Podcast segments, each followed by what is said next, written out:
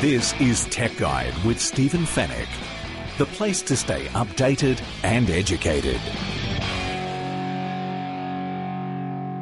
Tech Guide episode 364. Hello and welcome to the show. Great to have you with us once again.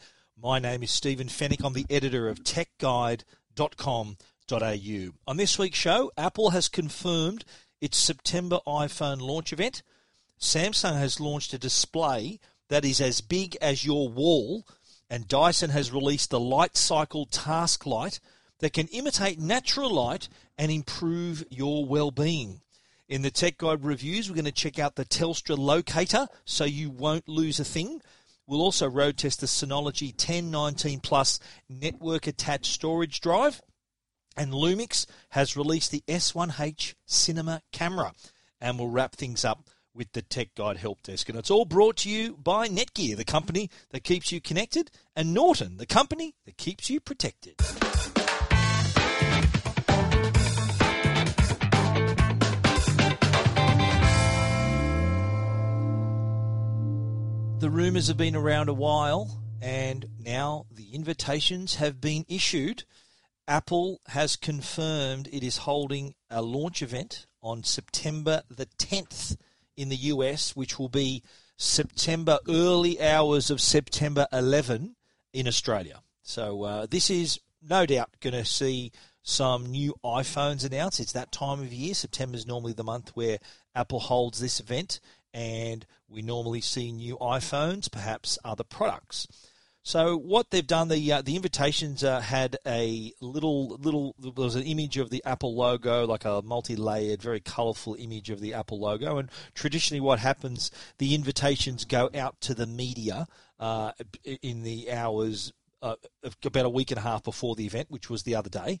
And I was lucky enough to receive this invitation, so I will be in Cupertino for the event, which is going to be held at the Steve Jobs Theatre at Apple's campus. And the invitation had that image of the Apple logo, the colourful image, and it had some words underneath saying, by innovation only. So instead of invitation only, by innovation only. They do love a little play on words with these invites. And then it says, please join us for an Apple special event at the Steve Jobs Theatre in Cupertino, September 10, 2019. It's going to kick off at 10 a.m., which will be 3 a.m. on September 11, Sydney time. So what are we going to see? Well, for a start, I think we're going to get some massive updates about the products, recent released products. We're going to also hear about the new operating systems that are about to go live. Remember the ones that were announced back at the Worldwide Developers Conference? I'm talking iOS 13, iPadOS, macOS Catalina. So all of these software going to have official launch dates. Then they'll announce those at the event. They'll also, I think, introduce the new Apple Watch Series 5. So we're due for another Apple Watch, which will no doubt add even more connectivity and more ways you can use it on its own without having to be connected with an iPhone, more streaming services, more things you can do with it independently. So that's another thing that I think is going to happen as well. Apple will also use this event to preview its new upcoming streaming service. You've got to remember, Apple TV Plus will be released later this year. Now, back in March, they held an event just to talk about this, to announce the fact that it's coming. And they also announced there will be a lot of original content created, a lot of original shows. And that, I think, they'll use this event as another bit of a launch pad for that service, which we're expecting to be released before the end of the year. No details, of course, on the launch date and pricing, although I'm going to take a punt here. And remember I said this in episode 364, that I reckon the price is going to be $14.99 Australian dollars a month, probably $9.99 in the US dollars for American customers. American viewers. So I reckon, remark my words, and I will fess up if I get it wrong, but $14.99 I think is going to be the asking price for the monthly streaming price for Apple TV Plus. Some of the shows, there's two I'm going to mention. One is called The Morning Show, which stars Jennifer Aniston and Reese Witherspoon as well. And also I think Steve Carell is in that as well. There is another show that I think looks really cool. They did show a snippet of this back at Worldwide Developers Conference back in June. It's a show called For All Mankind, another exclusive for Apple TV. But this is an alternate reality drama. And the drama is the fact that the whole backdrop of this is that the Russians beat the US to the moon. So the space race, Americans, obviously, as we know, landed on the moon 50 years ago ahead of the Russians.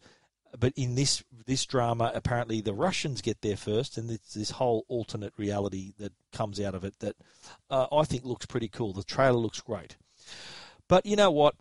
What we've turned up for this event for, it's for iPhones. iPhones are going to be released, no doubt, in the world. And I think this year, after more than any other year, I think has been the worst year for leaked rumours. At worst, I mean there's so many of them, but also the best at the same time because they're all pretty accurate. There's already cases that are being manufactured for the phones. So many people seem to know what these phones are going to look like. What we don't know is what they're going to be called. Is it going to be the iPhone 11? Is it going to be iPhone, a name given to it? We don't know. So for our purposes here on this show, I'm going to refer to them as the iPhone 11. So there'll be the 11S, which is their top-of-the-line device. It'll be available in two sizes, still the 6.5 and the 5.8-inch screens. And there'll also be an iPhone 11R, which will have that 6.1-inch screen, but it'll be LCD. It won't be OLED like the 11S screens will be. So they're, again, giving you premium choices, and the 11R will be your entry-level choice. So it'll be similar design, but with an inferior camera and an inferior screen. The screen will be LCD and not OLED. And on the camera side, that's going to be the biggest difference, I think, design-wise from the front. I don't think you're going to see much difference in the iPhone.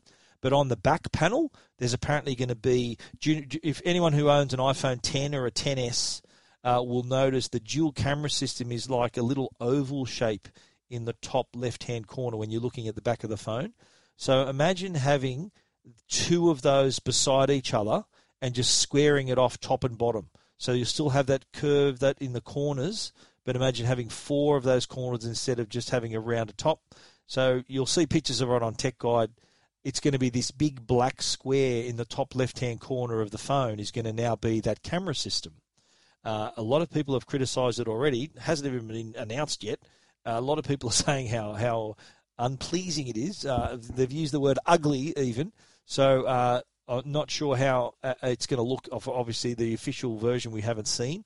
We still don't know whether that square camera system is going to protrude from the back. If the leaked images we're looking at on Tech Guide or anything to go by, that will have a little camera bump on the back. Well, not little because it's quite a big square on the back there. Other improvements, we know there's going to be an improved Face ID, so you can unlock your phone just about instantly. Of course, there'll be some new silicon. The Apple processor is also going to be updated, so that it's going to be faster. And there's a couple other rumours, some wild rumours that are flying around. One that I think may have some legs is the rumour that the new iPhone 11S Max, so the bigger phone, will be Apple Pencil compatible.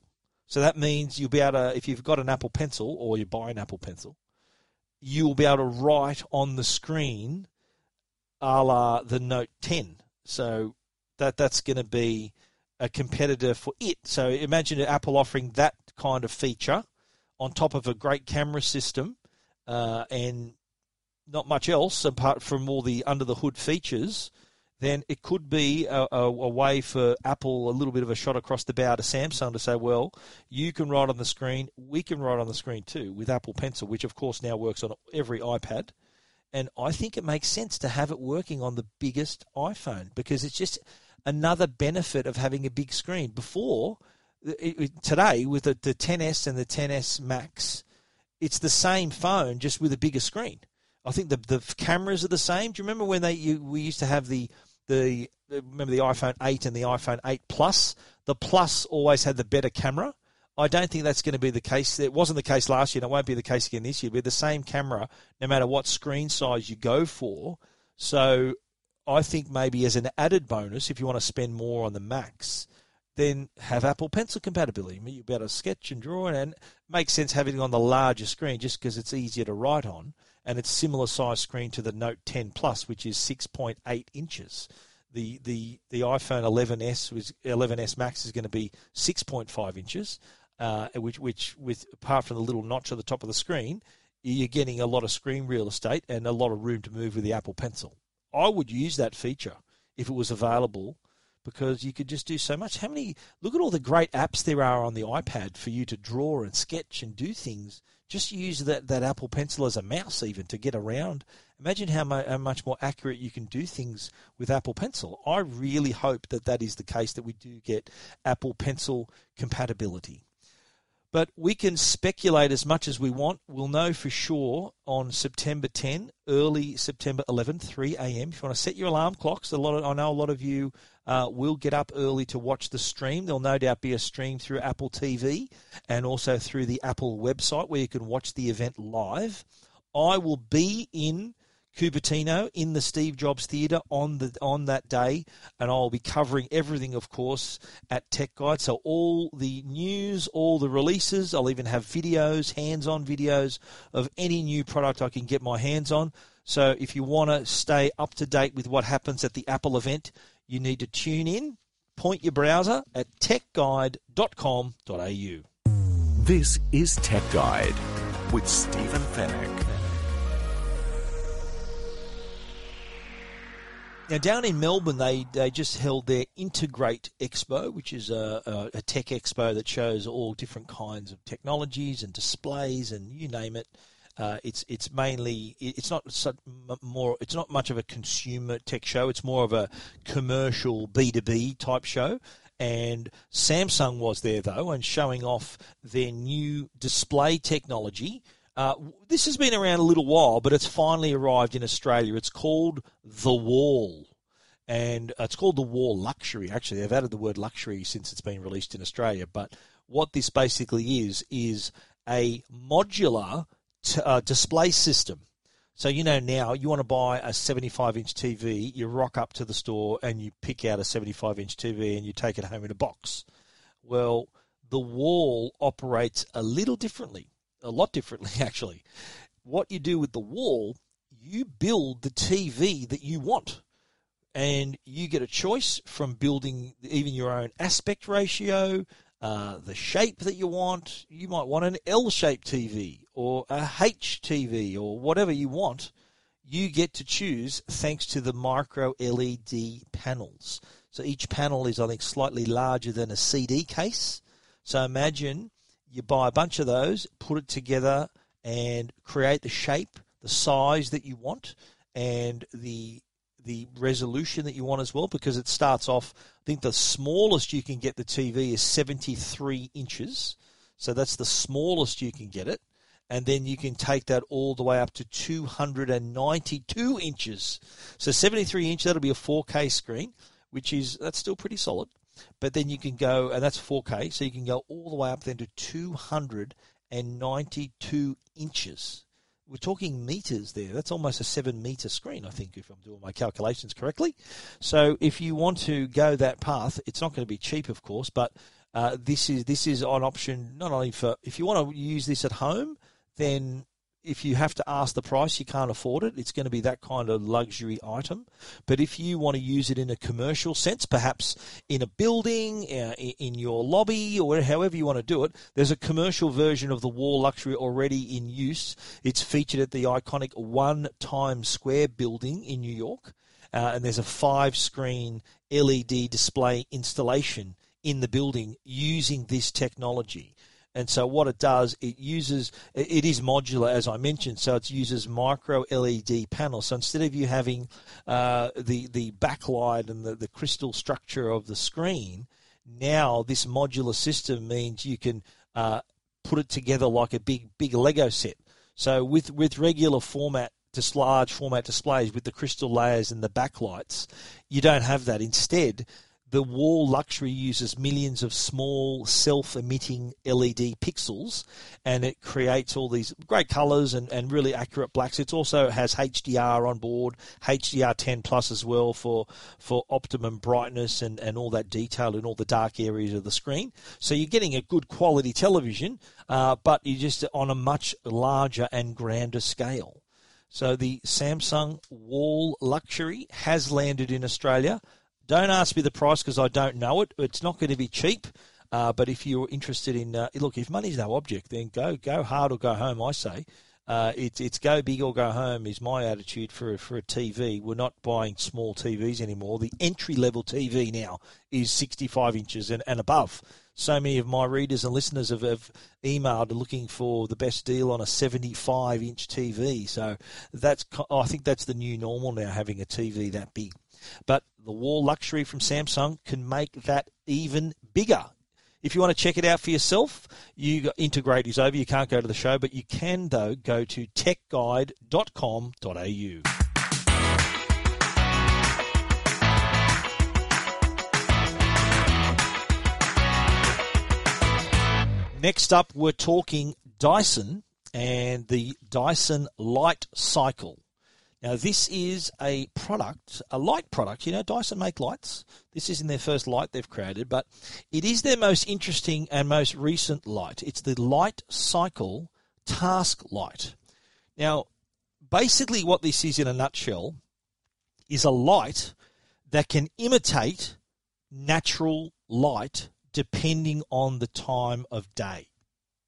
So if you're working in the morning, it's going to give... The light that's going to come out of this is going to look like the morning light, morning sunlight. If it's at the height of the day, midday, it's going to look a little bit brighter. In the evening, in the afternoon and evening, it's going to taper off a little bit and have that different kind of glow to it.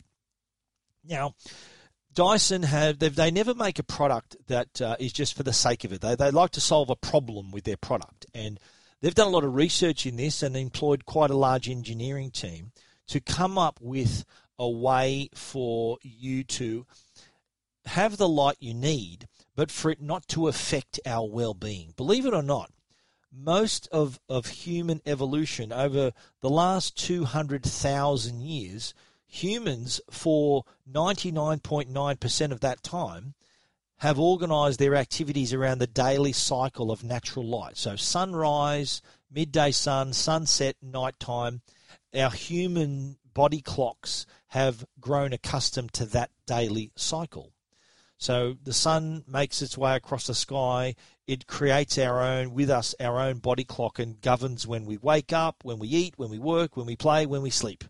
And this cycle continues. And it's only recently, with the introduction of artificial light and our ability to control that light, that's a recent development. But that has also led to other things. And artificial light, it does allow us to do things after dark, but the quality and colour of the light, believe it or not, could be doing us harm.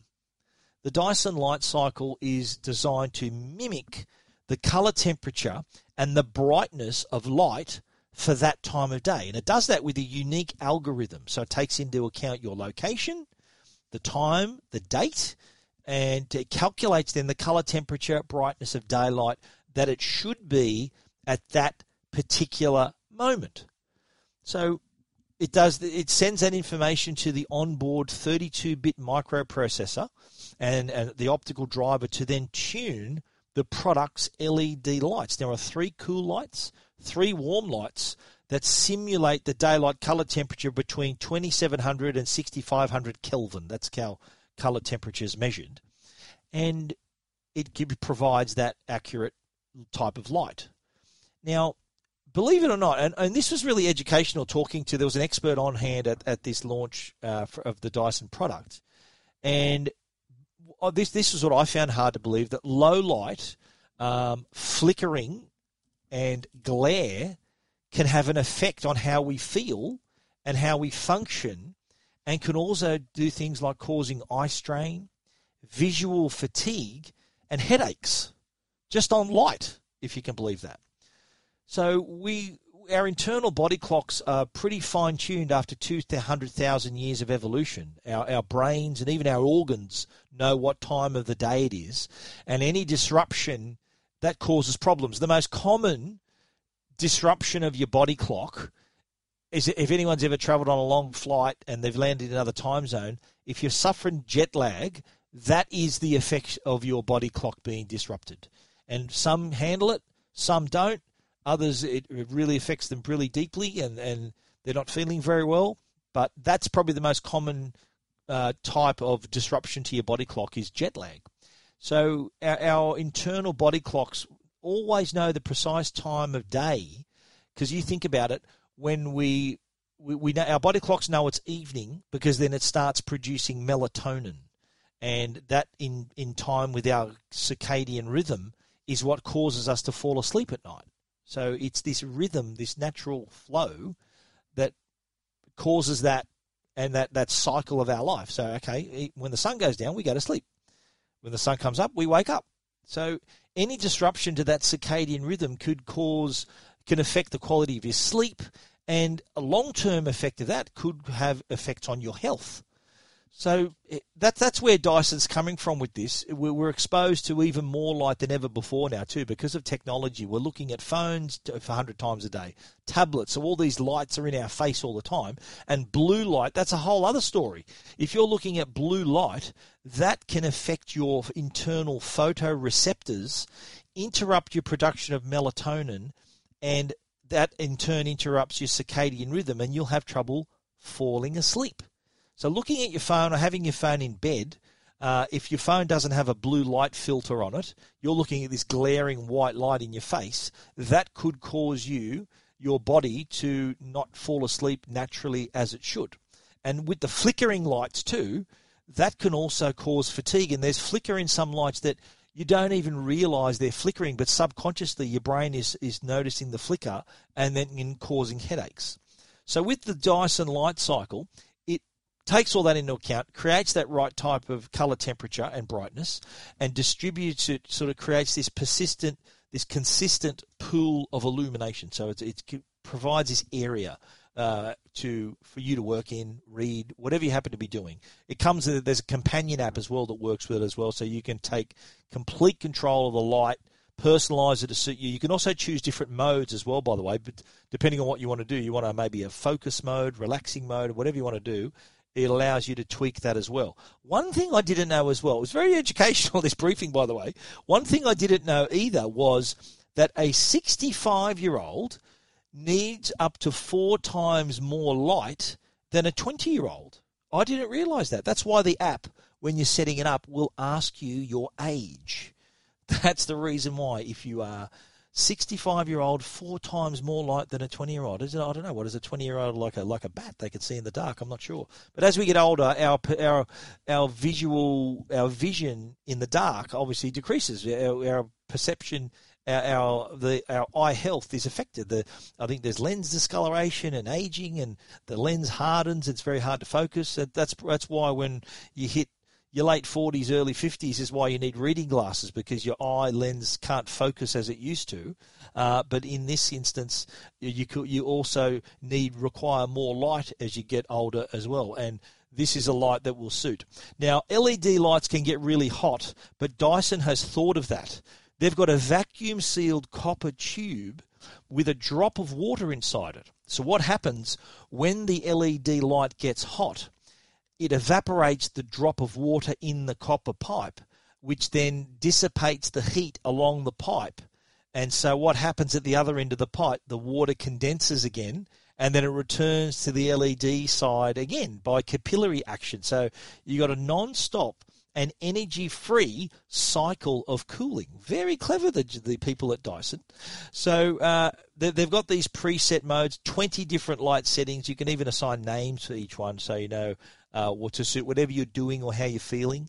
The arm is also adjustable and reversible as well. So there's a way to adjust the how far out forward the light comes and how high or low you can bring the light as well. There's even a USB-C port for charging your mobile devices on the base, including you can also charge your laptop computer through there as well. There's an ambient light sensor, so it can detect if there's any background light or any changes to the light. There's also an infrared movement sensor because it turns itself off and on when you're close to it. So if you walk away from it and there's been no movement for 2 minutes, light turns off. But the second you come back to what they call an intimate distance, so really close to it, the light will switch on again. The Dyson Light Cycle Task Light is available now, 2 colours, white and silver. There's a white/silver colour, and there's also black, and it is priced at $799. If you want to read more about it and see where you can buy it, there's a number and an email address there. You need to check it out at techguide.com.au. This is Tech Guide. The Tech Guide podcast is proudly supported by Netgear. They're Australia's #1 Wi-Fi brand. Now, you upgrade your smartphone and TV and your laptop, but when was the last time you upgraded your home Wi-Fi? It's probably been a while. Well, the future of Wi-Fi is here. It's time to welcome Wi-Fi 6. If you watch your shows on services like Netflix and Stan, you need the newest line of high-performance routers from Netgear. It's like giving your streaming the VIP treatment. The Netgear Nighthawk Wi-Fi 6 routers give you ultra-fast Wi-Fi speeds and wider coverage throughout your home. You get 4 times the capacity compared to today's Wi-Fi, which means you can connect more devices and stream simultaneously without impacting Wi-Fi speed and reliability. The devices of today and tomorrow demand more, so what you need is high-performance Wi-Fi that can keep up with you and your entire family. It's the biggest revolution in Wi-Fi ever, and you can be one of the first to have the next generation of Wi-Fi 6 technology with a Netgear Nighthawk router. Turn your Wi-Fi up to 6 with a Nighthawk Wi-Fi 6 router. Go check it out today at netgear.com/Wi-Fi 6. That's netgear.com/Wi-Fi and the number 6. And now, a Tech Guide review with Stephen Fenech. Okay, first up, on the reviews today, we're going to look at the Telstra Locator. Now, this is a product that is a real handy if you often leave things behind, want to keep track of things. It's a small disc that works in 2 ways. There's 2 types. There's a smaller disc, a thinner disc that works via Bluetooth. And there is a thicker version that works tracking through Wi-Fi. So if you want to take a look at this device, if you're a Telstra customer, it's going to cost you $10 a month. And what happens, it works like this. So you download the Telstra Locator app on your iPhone or Android device. You pair your locator tags to the app. And then you attach the tags to whatever you want to track, so whatever you want to keep an eye on. For example, you'll have the Telstra app on your phone, and you might have the Telstra Locator tag on your wallet or in your purse, or on any other object you want to keep a track of.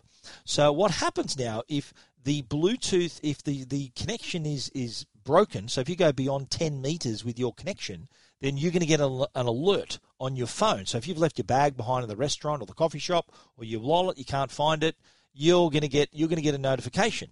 Now, what it allows you to do is to find the tag. You can actually make the tag make a sound, or you can, if it's your phone you can't find, then you can connect the tag back to the phone and make the phone make a sound from the tag as well. Now, it's easy to clip on to your belongings. There's like a little ring on the end of it, so you can attach it to a zipper or just sit it inside your bag, maybe inside a little pocket of your wallet, whatever you want to keep track of. Now, that's the Bluetooth version. When you're talking about the Wi-Fi version, it's slightly thicker, and this is designed to track things out in the world. So it doesn't use Bluetooth, it uses Wi-Fi. Before you had Bluetooth, so whatever was connected between your phone and the locator tag, they had a relationship. So if that link is ever broken, then you are able to then find that, locate that, and if it's beyond the distance, if you've forgotten and you go back there again, you can know the last known location as well. So If you're a Telstra customer, $10 a month, as I said. And if you other Telstra customers, say you've reported your bag's been lost and there was a locator tag in there, if someone that happens to be a customer, a Telstra customer, walks by, then it might pick it up and it might notice that Telstra anonymously will then see all these connections and say, okay, someone just walked past this tag that was reported missing at this address, and then you'll get a notification. Well, this was the last known location as well. The person who walked past, who facilitated you finding that address, they're not going to be any the wiser because it's just their connection that's been used anonymously to relay that information. Now, in a similar way, if you're using the Wi-Fi version, this is the Wi-Fi tag will use it for things like bikes, tools. You can even use it on your pet's collar, so that if your pet happens to get out of your home, out of the yard, what happens now is that the tag, the Wi-Fi tag, uses any Wi-Fi network it pings nearby. So if your dog is wandering around a neighbourhood going by all these Telstra Wi-Fi networks, it's pinging all of those Wi-Fi networks, so you can track it, triangulate its location based on it pinging those Wi-Fi networks on its travels. Now, there's a lot of Telstra Wi-Fi networks around, whether they're in homes, whether they're the Telstra Air phone boxes. So there's lots of places where these tags can ping and hopefully deliver you back to your product, back to your device, back to your dog.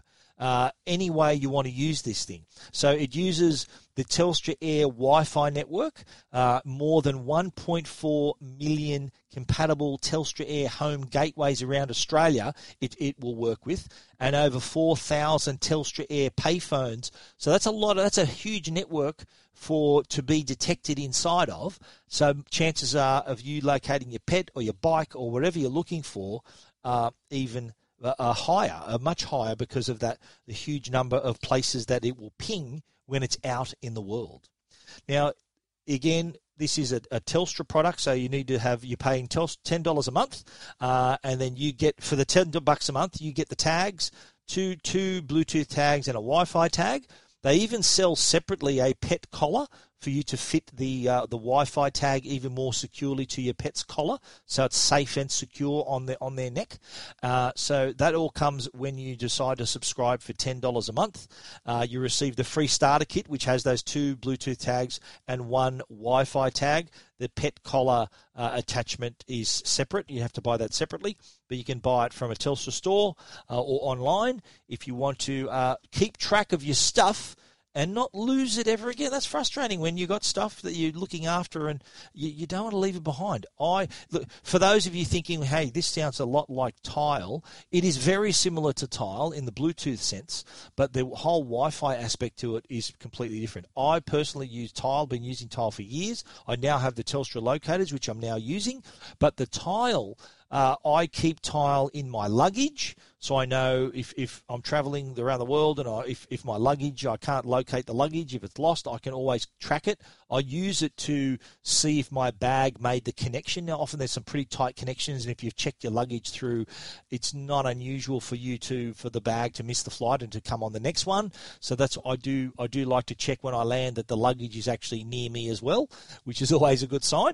But the Telstra Locator will work in Australia very well. Tile works anywhere you go, or the Bluetooth Telstra Tile will work. Telstra tag, I should say, will work anywhere in the world. Wi-Fi tag will only work in Australia within the Telstra Air network. If you want to read more about that story, you know what you should do. Check it out at techguide.com.au.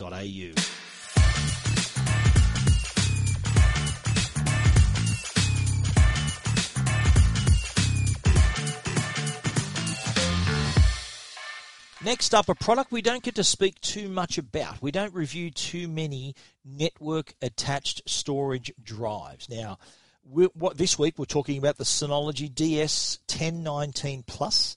This is a 5-bay network-attached storage. I'm going to call it a NAS from now on, so you know, but that does stand for network-attached storage. Now, this is a home, office, or small business solution, and from the outset, I'm going to tell you, you do need a bit of IT nous to set this up and use it properly. It is easy to set up, but to maintain it, to set up volumes, you really need to have a bit of knowledge. And even I've got a lot of tech knowledge, and I'm probably a beginner when it comes to the NAS drives, but I managed to muddle my way through and load up drives and install all the things that I need for this to do. Now, for me, I was setting out to use this as a bit of a backup system, but also as a media server. And there are so many uses for a NAS in your home that those are just two of many. You could maybe organise it as a way for you to feed in all your security camera footage. You might want to create it as your own personal cloud solution. So rather than saving to a server up in the sky or on a foreign server, you can use this NAS drive to be where you save all your photos and all your documents, so that every member of the family can have a way to back up their phone and their computers in a central position. Now, the whole idea of having a NAS is that, and I'll tell you from the outset, the NAS doesn't come with hard drives. You need to buy your own hard disks for this product. So you get 5 bays, which obviously means you can put up to 5 hard disks inside. So I went hard. I put in, I've got a 16 gig NAS drive and a Seagate IronWolf Pro 16 gig NAS drive, and 4 Seagate IronWolf Pro 10 gigabyte drives for a total of 56 terabytes. I thought, we're going to do this, we're going to do it right. And as I said, I wanted to set up as a media server /backup/personal cloud, and that's exactly what I could do. Now, really easy to set up. The bays pop open at the front. You insert the drives without any tools. There's like plastic rails on the side that keeps the drives in place. Really simple to set up, no tools required. And then you slot the drives in. Each bay comes with there's a key that can lock each bay, so no one can come along and steal your discs. You can lock them up pretty well. And then once you started that, then you can then install, what you do is you look for the NAS drive on your network, because it's a network-attached storage, remember, so it connects to power, but it also connects to your modem or your router.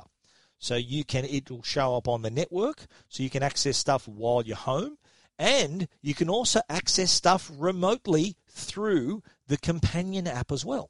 So if you're looking for a document or a photo or something that you've saved on the drive, you don't have to be home to retrieve it. You can log into this remotely and get it. So you might keep, I don't know, documents or something you need to access. You haven't got it on your computer where you are or your phone, but you can log in using the app to do that. And once it shows up on your browser, you need to then install the DSM, the Disk Station Manager, which is browser-based software that lets you control and monitor the NAS and even install apps. That's right. This comes with apps that help you to do whatever you want to do with the NAS. There are apps that help you to achieve this. Now, first of all, once you've set it up, and it'll wipe the drives. My drives were brand new anyway, so that didn't matter. So after the initial setup, then you make a few choices about your folder, how you want to configure it, and then you create your volumes and folders. Now, the other decision you need to make is whether you want this to be a backup drive as well. Now, what that's called is it's called a RAID setup. So a RAID setup, RAID stands for Redundant Array of Independent Disks, by the way. So you want to have a RAID 1 setup, for example. That means that all your stuff on the NAS will be replicated once as a backup, so that if some of the drives go, you've got a backup. You can have a RAID 2, so you can have 2 backups, and 3 or 4, and so on. The most common, of course, is RAID 1. If you're maybe a small business enterprise, you might have RAID 2 and 3, just so you've got all these redundancies in place. So if the first 2 drives fail, you've got 2 other drives. The chances of 4 drives failing at once is slim, if not impossible. That's why there's multiple RAID setups. So it's up to you how you want to do it. In my case, I set up it as a RAID 1, so that I could have a backup of all the folders that I choose to back up. So I'm not going to back up my movie collection, because I can just simply download them back from where I bought them or where I got them from. but I do want a backup of all my photos and all my videos and all my sensitive documents and all of those things. So that's why what I put in the RAID. So you can choose to set this up how you like and control it how you like as well. So and as I mentioned, I wanted to run this as a media server. So we're able, when you think about it, imagine this scenario, which I've done. All the movies and TV shows that I own, I can digitize or download the digital version, store them in a place. So stuff that I don't want to stream, stuff that I own, I can put in one place. Same thing applies for music too, and then stream it on whatever device I want on my network. So because this is attached to my network, and so is my smart TV, so is my smart blue, my 4K player as well, I can then tap into this library and view anywhere in the house what I want. I did that using the Plex app. The Plex app runs on the Disk Station Manager, and it can be installed across all your devices, your TVs as well, so you can access whatever you want. Plex also scans and organizes the file and displays the metadata. So, for example, it'll pull up the poster for that film. It'll then grab all the information off the internet about the cast, the storyline, the director. So all that information is then brought in as well. So it's this amazing media library, this digital media library that you can create. But that's just one of the many uses, as I mentioned. You might be a small business who needs to back up all your important customer data or other sensitive information. You might want to store your security camera footage. You might want to create backups for all your phones and all your tablets and all your computers in your house. There are apps that allow you to do that too. But at the heart of it is this network-attached drive from Synology that creates this amazing, it's got this amazing hardware that keeps all that data organized. So you've got to remember the disks don't come with it, but the device itself has a powerful processor. It runs really efficiently. It's pretty quiet. There's not too much fan noise either. So it's got very low power consumption, and it works really smoothly. It's powered by an Intel Celeron J3455 processor, and there's even 8 GB of RAM on board as well to help you access your data, manage your data, and organize your data really quickly and really easily. Now, the Synology drive, the 1019 Plus, it's priced at $1,099.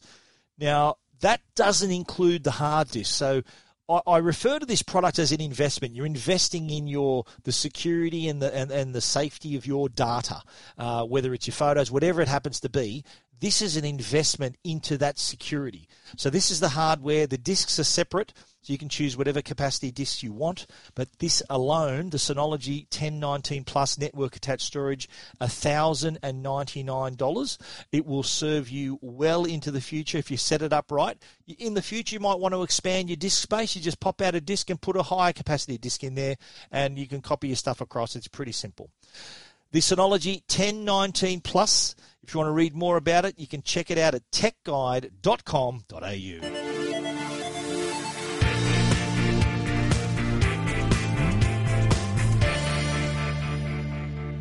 A few days ago, Panasonic revealed its new Lumix S1H cinema camera. This is the new full-frame mirrorless cinema camera capable of capturing 6K.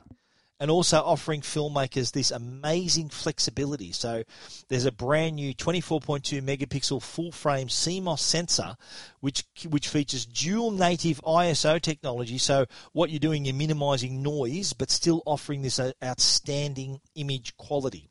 Now, it captures in 6K full-frame, 10-bit internally. So the higher quality 6K output gives you the ability to maybe crop and pan and stabilize in post-production and still maintain 4K resolution. So shooting in 6K, but you can do a lot to that and still have a 4K file out of it, even if you have to crop in and do stuff to the footage. It gives you that kind of flexibility. It also adopts the new L-mount lens system that was introduced earlier this year with the S1. And by the end of next year, there's going to be more than 46 interchangeable lenses available in that family of products. So That's pretty cool right there as well. What it allows you to do, the lenses, by the way, are going to be coming from Panasonic, Leica, and Sigma, so 46 by the end of next year. But you think of this for filmmakers, it is this really small camera, and there was a demo there. There was a cinematographer that was on hand to shoot some demos. Panasonic had set up a few different sets. I think they recreated a scene out of The Great Gatsby. Then they had this, so they could demonstrate the low light capabilities. Then they moved to a diner setup where there was all these dances like from the 50s, and there was a way for it then to illustrate the slow motion capabilities as well. And then following that, they had a band performing in another part of the studio, and it was able to then show the terrific performance in various light conditions, close-ups in those conditions as well. And we saw straight out of the camera the results, and the results were absolutely breathtaking. So they were just incredibly high quality. On board, too, for the first time, is unlimited recording time. A lot of people don't realise that some cameras actually can get quite hot when they're recording, especially in that kind of resolution for a long time, and they have automatic shut-off. So I think some cameras only limit video recording up to 30 minutes, which is a problem if you want to record a continuous event, a documentary, whatever you happen to be filming. In the case of the Lumix, it has unlimited recording time thanks to this new heat dispersion structure with that allows that there's got these fans on board that keeps things cool and allows the camera to run as long as you've got memory in your memory card. Speaking of memory card, there are two memory card slots, so dual SD card slots, and you can record to both at once just to have a redundancy. So handy if you want to not risk losing any of your footage, you can shoot to two SD cards at the same time. So if one memory card fails, you got the other memory card as backup. Now, it does shoot full frame 6K at 24 frames per second and 5.9K at 24, 25, or 30 frames per second, which is pretty impressive. The camera also accommodates a variety of recording formats, including 4x3 anamorphic mode, which is what a lot of professionals use. There's also a V-Log and V-Gamut with a wide dynamic range of 14-plus stops, so you can accurately capture everything from the dark areas to the bright areas of your set.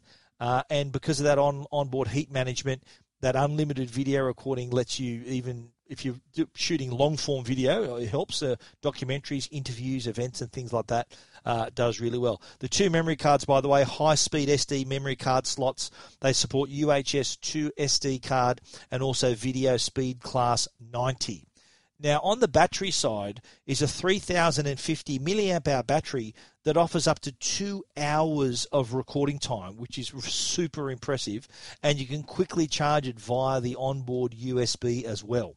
Now, on the back of the camera is a 3.2-inch touch rear monitor, which is 150% brighter, so that you can get even better visibility when you're shooting outdoors as well. That screen, by the way, also pops out. It's got a multi-hinge design, so it can be tilted and rotated so that your shooters can easily change their angles without having to go have to unplug cables and mess about. They can do that really well. It's got a new high resolution status LCD as well on top. So looking down on the camera, there's this 1.8-inch screen, largest in its class. So you can check things like how recordable time to video, number of images you've shot, remaining battery power, and all those major settings on a black and white switchable background. So at a glance, just from looking down on top of the camera, you can see all of that information. The Lumix S1H, it's going to be available in Australia in October. It's going to be priced at $5,999. That's the body-only price. But if you want the kit with the Lumix S 24 to 105mm f4 macro lens, then that price is going to go up to $7,599. 6K cinema camera, don't forget. It's the size of an SLR, hence the reason why it's so expensive. But according to the cinematographer that was doing the demonstration, they were raving about this product and what a breakthrough this is. It's a game changer was a phrase he used quite a few times. I don't think I'm capable of reviewing a device, a product like this as in-depth as it should be. So I'm seeking perhaps to contact that cinematographer that we spoke to on the day and maybe ask him to contribute a review, or contact some of our other filmmaker friends who want to get their hands on it. We'll let them give you their verdict. They've probably got a lot more experience using this type of product than I have. But even I'm excited about this product, and just the capabilities that it puts in your hands are absolutely remarkable. If you want to read more about that product, you can check it out, the Lumix S1H. Check it out at techguide.com.au. This is Tech Guide with Stephen Fenech. The Tech Guide podcast is proudly supported by Norton. That's the company that can protect you and your family online. We live in a world where hackers are constantly finding new ways to steal your personal information. And because we spend so much time online, it's quite possible we could find ourselves in a cybercriminal's sights. The Norton team is dedicated to keeping people safe online no matter how they connect. So whether you're paying bills on your phone, shopping on your tablet, or banking on your laptop, Norton Security Premium is working hard behind the scenes to help keep your information, your identity, and your devices protected. For more information on how to protect your digital life, visit au.norton.com. And now, answering all your tech questions, the Tech Guide Help Desk. The Tech Guide Help Desk is brought to you by Belkin. They're the company if you're after cables, chargers, you name it. For accessories, go to belkin.com/au. Now, we've got a voice bite to play for you, so let's get right into that. Hi, Steve. I have a Samsung S6. How do I stop ads popping up? I've got pop-up blockers set on the web page, but they still pop up. Thank you. A great question. That is from Albie. And the reason that will be happening, people think, well, look, I've got the ad blocker going on and it's not working. Well, the reason it comes up is because perhaps from what apps you've installed. There's a pop-up ads. If you install an app, it could easily put pop-up ads on your browser as well. A lot of people don't realize that. So you install these apps, all these pop-up ads then not only appear on your browser, but because they're popping up all the time, it could also drain your battery as well. So what we suggest you do in this instance is start up your phone in safe mode and see if it's still working. If they don't pop up in safe mode, you know that it's definitely one of the apps that you've installed recently. So what I'd suggest is go back to those apps, see whether... process of elimination, unfortunately. It could be a long process, but at least you know why it's happening. It's because of an app you've installed. You just got to go through and find out which one. Also on the help desk, we did have another question from a reader who was wanting to replace their plasma TV, which is quite old. If you've still got a plasma TV, that's an old TV. And their concern was that the plasma the TV was going to be in quite a bright room. And they wanted to make sure that the TV they had in mind, I think it was the Samsung QLED TV that they were thinking of buying, they wanted to make sure that it had the brightness of the TV could suit the quite bright room that would be sitting in. My response to that was absolutely the QLED TVs from Samsung have remarkable brightness. They've got a filter structure, like a lens structure on the screen, so that the brightness still shines through with low reflection, even in bright sunlight. So you got no problems whatsoever there.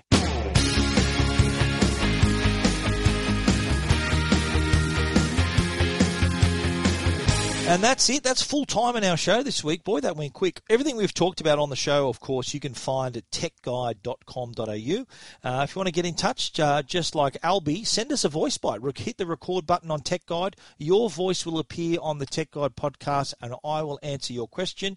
If you want to send us an old school email, you can do that as well. info@techguide.com.au.